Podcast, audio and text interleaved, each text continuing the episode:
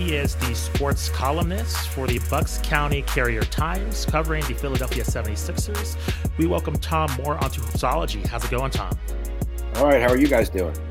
Really, really good. Um, thanks for joining the show. And uh, we've been looking forward to this inter- interview because you specialize in covering the Sixers, and wanted us to pick your brain just about this team. It seems like they've been through such a process the last few years, and this year seems to be the culmination of that. Right now, they're twenty-eight and thirteen um, at the top of the Eastern Conference.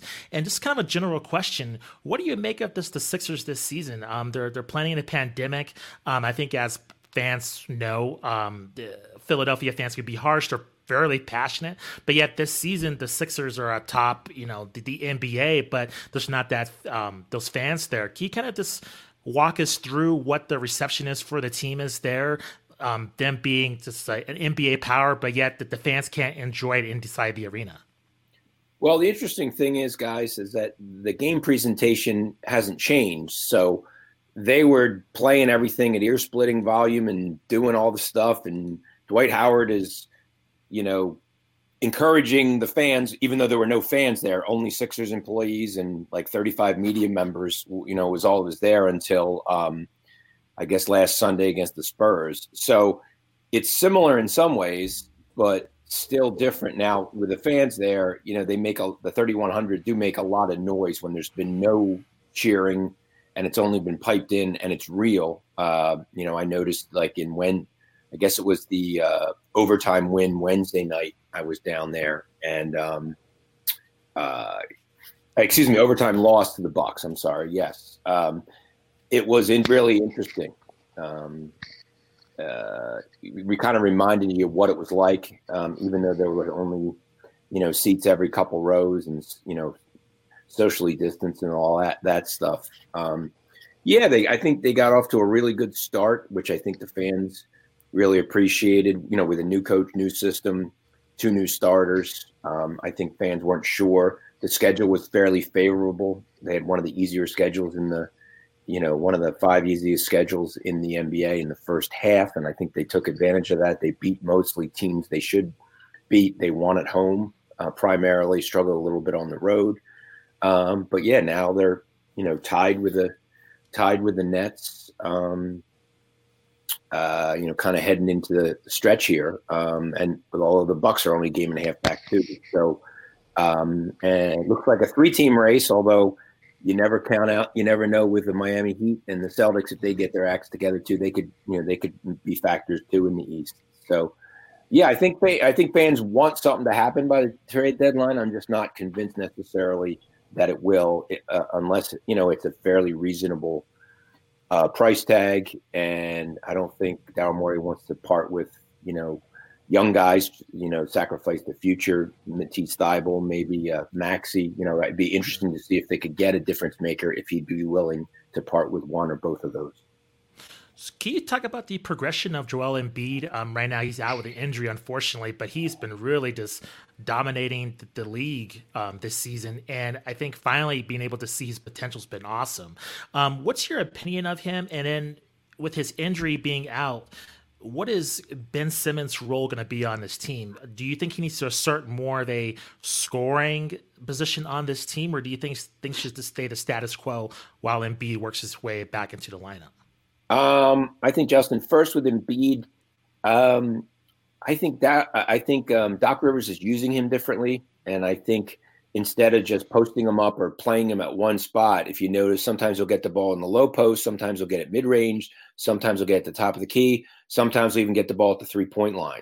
And his shooting has been much better. He's got he's got career highs across the board. I think the only thing, only one he doesn't have career highs in is offensive rebounds, but everything else, his field goal percentage, his three-point percentage, his scoring, um, you know, he he really um, – is just making those mid-range shots, uh, you know, at, at a very high level. As far as Simmons, um, I do think he needs to attack more consistently, you know, with with Embiid out. Uh, for instance, the fourth quarter the other night with the Sixers, having played the night, um, having played the night before, won a close game with the Knicks. You know, Tobias Harris, a lot of the shots were short. You could tell that he didn't have the legs. Um, you know, I think that would be a time for, you know, him to attack the rim, um, you know, and get to the basket. Uh, I know he's not shooting three-pointers or mid-range shots, but, you know, with his quickness and size and being such a matchup problem, I think he can get to the rim just about seemingly whenever he wants. Um, so I think he needs to be more aggressive, and then he needs to stay aggressive when Embiid comes back, just probably wouldn't have as many shots. That's all.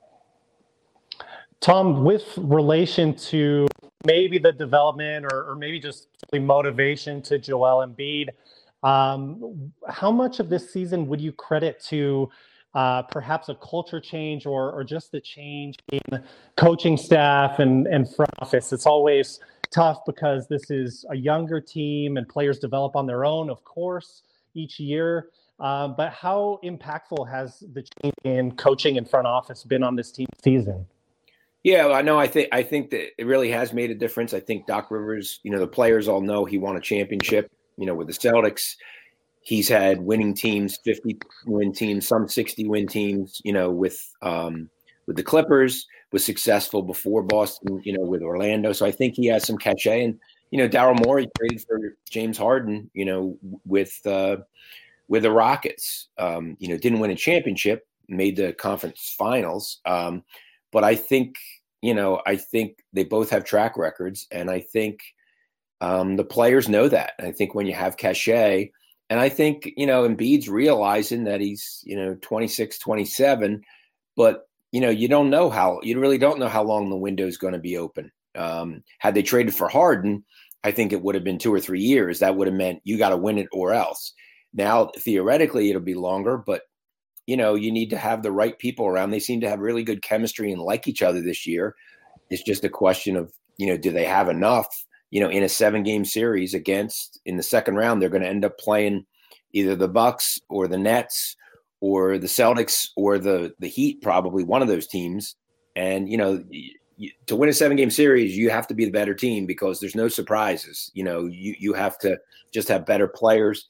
Um, more reactive players, um, and so on. So, um, yeah, I, I think getting back to what you were you were asking, Matt, yeah, I think it's made a big, big difference because Brett Brown was kind of learning as he went. Elton Brand was learning as he as he went along. You know, he went all in to get Jimmy Butler and Tobias Harris. It didn't work out with Butler, not necessarily on the court, but more, I think they were worried about him, you know, his – honesty, shall we say, uh, you know, being a problem going forward with the coaches and teammates and splitting things apart. So, you know, here they are, and, you know, they, they have a shot this year. I don't know that they'll – I don't know that they can – they're quite ready yet. Just I just don't know if they quite have enough in a seven-game series. You know, I still think they need maybe a, a veteran backup point guard to help help, you know, Shake Milton on the second unit. And possibly a backup stretch four. I don't know that Daryl Morey is going to be able to get them. Maybe if he doesn't get them by the deadline, maybe he could, you know, pick one of them up in, in the buyout market, you know, coming coming af- afterward, where that would just wouldn't cost you anything in a trade. So, yeah, it should be very interesting. Final uh, two months, a little under two months here. Absolutely. Uh, of all the configurations of this roster that we've seen under the kind of Joel Embiid and Ben Simmons era of this team. You know, of course, the the Raptors, Kawhi had that dagger in game seven. That was a team that seemed uh, very ready, uh, one of the best iterations of that team. How would you compare this team to that team? Do you think this team is uh, more prepared to be competitive in the playoffs than that team? Uh, I think this team might be a little better defensively than that team. But that team, you know, that was Jimmy Butler. Um, yeah. So you had a closer, um, you know, with him and Embiid. And but the problem was, you know, Simmons really didn't have a role down the stretch of games because if he doesn't have the ball in his hands, you know, to some degree they were playing four on five offensively. Um, and so you don't like to do that. He he doesn't shoot the ball, you know, from deep, so teams can, you know, sag off of him. Now they had J J. Redick, who was, you know, uh, terrific on the offensive end and worked really well with Embiid, but at the defensive end, you know, was exploited, you know, quite a bit. The Nets, who in that series before the Raptors, whoever, when they switched, whoever Redick ended up on, um, whether it was LeVert or, you know, Dinwiddie or whoever, would just take them. Um, and that's what the playoffs are, is, you know, finding your advantage and taking advantage of, you know, taking taking advantage of. So I think, like I said, I think defensively this team might be a little better, um, but offensively, you know, the jury's still out. Can Tobias Harris be a closer? Can he be the second guy at the end of games? He's hit some big shots this year in the regular season. Can he do it in a playoff series, you know, with, uh, you know, two two game five in the in the Eastern Conference semifinals, uh, you know, and um, we don't know. And that we maybe will find out this year. Tom, I wanted to talk to you about Ben Simmons and his progression as a player. Um, opinions vary in terms of what his potential is, what his ceiling is as a star in, in the league.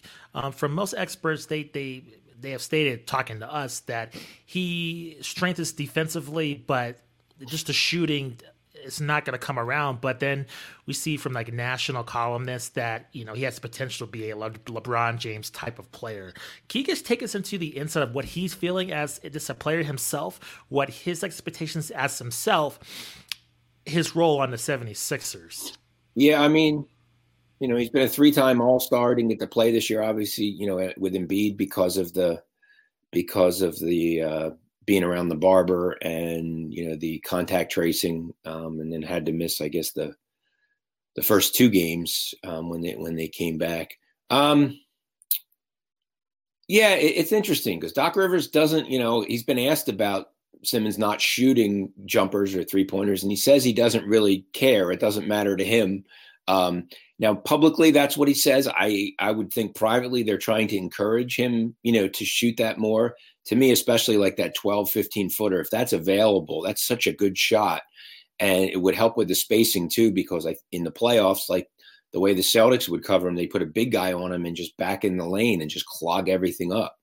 Um, so, but I mean, I think, um, you know, defensively, the, his ability to defend all the different positions, I mean, the, like the Nets, like you probably put him on Durant if Durant's healthy, but then who guards Harden? You know, you probably have to put Danny Green. And I think, honestly, I think Danny Green's a little underrated. I think people are like, I'll trade him for Kyle Lowry, trade him for whatever. But if you would, you know, if you would trade him and you get Lowry, you're going to need a starter at that spot. And I mean, maybe it could be Matisse Thybulle, but offensively, putting Thybulle and Simmons on the court together is not ideal, um, because you really almost need four shooters out there, you know, with Simmons for the spacing in the half court offense. And I think he, you know, he's re- Green's really good at that baseline three. And I think he's a very good, he's a good defender, and he does a lot of little things, and he doesn't have to have the ball. If you bring in another guy who's ball dominant, you know, or wants, you know, wants the ball, Embiid's going to get less touches. Simmons going to get less, less touches. Sometimes, you know, chemistry and all that stuff can be kind of, Uh, it can be a little fickle, you know, it, it can come and go if you don't have the right mix, you know, of people. Um, uh, but yeah, Simmons, I mean, his, you know, he, he clearly has progressed. He's been getting to the rim, you know, better and more consistently, which was certainly, uh, you know, uh, encouraging. I think it was the Utah game with, with Embiid out earlier this year where he had forty-two and, and, you know, everything was within six feet. I mean, if you can get it, that's just fantastic. Tom, you alluded to this earlier in, you know, not, not being entirely certain of what the Sixers may want to do at the break. Daryl Morey, typically fairly active G M, that may be an understatement. Uh, I certainly, full disclosure, I'm a Rockets fan. I certainly miss him in Houston. Um, what is your sense of who is most likely to be moved? And you mentioned like a, a veteran point guard being a big need for this team. Do you see any any potential options out there for the Sixers if you had to guess? Well, you know, guys like uh, George Hill from the Thunder, you know, who had been, um, you know, played for the Spurs and has played for some, you know, some other teams, um, led the league in three-point shooting last season, isn't shooting the three quite as well this year, but you know, re- runs the offense, averages like four assists to turn uh, per turnover, which is excellent. Two and a half to one is regarded as very good. Now, I don't know what that's, I don't know what it's going to take. The Thunder are not a very good team. You know, I don't know what they would want necessarily, you know, if they'd be willing to take, you know, Mike Scott, for example, and, you know, another player in a draft pick. I, and I don't know. I, I mean, I got the sense that Morey was, uh, you know, more, uh, I don't know what the word is. I won't say aggressive, but more optimistic. I'm just getting the feeling that maybe um, the price tags are have been too high, and he he doesn't want to overpay mm. and go all in necessarily. Um, I think if he gets something that would make the team better without kind of disrupting the rotation, you know, I think he would do it. They do have that eight point two million dollars trade exception. So some guys, if if they make less than eight point two, you could trade just the exception and a draft pick for a player, and then they'd have to waive somebody. Probably Vincent Poirier would be the likely, you know, in the last year of a contract who doesn't play to fit on the fifteen-man, you know, roster. Um, I think he's looking to do something, but I think I don't think he's desperate, and I don't think he thinks, well, the Bucks just got uh, P J Tucker, and you know, look at look at the look at the net uh, look at the Nets. You know, they added. Um, Blake Griffin, who I'm I'm still not sure is a great fit because he's not a three-point shooter, yeah. and he doesn't attack the rim like he used to. I'm just not sure how much of a difference he makes unless they're going to make him a small ball five guy, which maybe that's what they're doing. I'm not sure. But I don't know here that really he would have been much of an upgrade over Mike Scott, you know, to be honest with you. So I think his eyes are open. I think he's considering everything. But I think I don't think I get the sense that he's not determined I have to do something here. I think the fans would like him to. But I think if he doesn't, that just tells you that he couldn't make a deal that he was happy with, that he didn't think, and you know that wasn't uh, that did, that did wouldn't have taken him overpaying for what he was getting. Tom, um, I wanted to ask you, as a journalist, what has it been like covering the, the N B A during the pandemic, and, and what are things that you're seeing now in terms of coverage that once things go back to normal, you, you might want to prefer staying staying around in terms of media access, or, or do you think things should just go back to normal um, well, once everything is re- if lifted? Yeah, I mean, we get pretty much no access. I mean, pregame is just the coach. seven o'clock game, Rivers would talk at five fifteen. That's a home game. And then the visiting coach talks at five thirty, all Zoom calls. Then after the game, Rivers talks about ten minutes after the game. And then players, but you're totally at their mercy. You can't, you can request, but if they say they don't want to talk or whatever, you can't. It's difficult not to everybody to write the same thing. There's a lot of pack journalism, and there's almost no choice in the matter because you just don't have access. Now I was able to, I guess it was three weeks ago, arrange something where I got Doc Rivers to call me, and I talked to him about how he's using Tobias Harris differently and Joel Embiid to get the most out of them, um, something like that. That was different, and that was something that, you know, wasn't in, you know, you can ask a question and a follow-up on a Zoom call, but I had like ten questions. I think it wasn't that long. It might have been eleven minutes. I mean, it wasn't a super long conversation, but it was enough where I was able to get specific things. And I thought it was interesting. He said when he watched film of Harris from last year, he noticed he was going right a lot. And he, it, with the Clippers, well, you know, thought that Harris preferred driving left. So he he called him up and said, what's the deal? And Harris said, well, I can go either way. And Doc said, baloney, except he didn't say baloney, if you know what I mean. And he said, um, he said, uh, and then Harris responded, uh, you think I, I prefer going left? And Rivers said, I know you prefer going left. And he said, why wouldn't you say something to Brett Brown about that? Because he he kept running plays where he would be going to his right.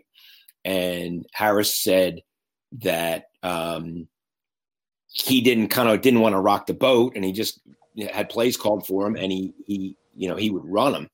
So first thing I was surprised is that the, the Sixers staff didn't realize from, you know, from film the year before in that first fifty-five games when Harris had, you know, played so well with the Clippers that he preferred going left. And secondly, I was surprised that he wouldn't say anything to Brown, because if you notice now, he's on the right wing a lot, and he he he goes to the middle a lot, which is with his left hand. I honestly hadn't realized that he he liked to go left as much, because he hadn't really done it with the Sixers until this year. Um, so that was just something a little bit. And also, you know, how you call plays. What what Rivers is good at sticking with plays. If a play works, like earlier this year, they ran the same play six times and they scored six times the end of game. And he said, human nature is that you want to do something different, but it's like, well, they didn't stop us, so why would we stop running it? Um, so, but anyway, you know, you kind of have to work. That's you can't do that all the time. It's difficult, you know. It's difficult to arrange things like that. Um, but that's the thing I missed. locker room access before the game where you could grab a guy. Harris would talk before games and get some stuff maybe that they're not in a rush to get out of there after a game. So most of our seats are better. I like our seats better where they are now than before. They're higher up, but they're on the side court as opposed to behind the basket. So I like that better, but everything else, I would wish it would go back to the way it was beforehand.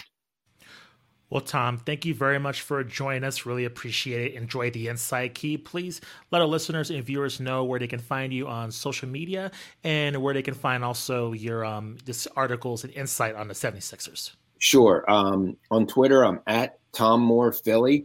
That's M O O R E, uh, Philly, P H I L L Y. And you can, I usually link my stories. I'll tweet out links, you know, three or four or five times there. And if not, you can go to bucks county courier times dot com slash sports and access uh, my content there, too. Awesome, Tom. Thank you so Thank much you. for your time, Tom. We yeah, appreciate really it. appreciate it. Thank you, Tom. Thanks a lot, Justin and Matt, anytime.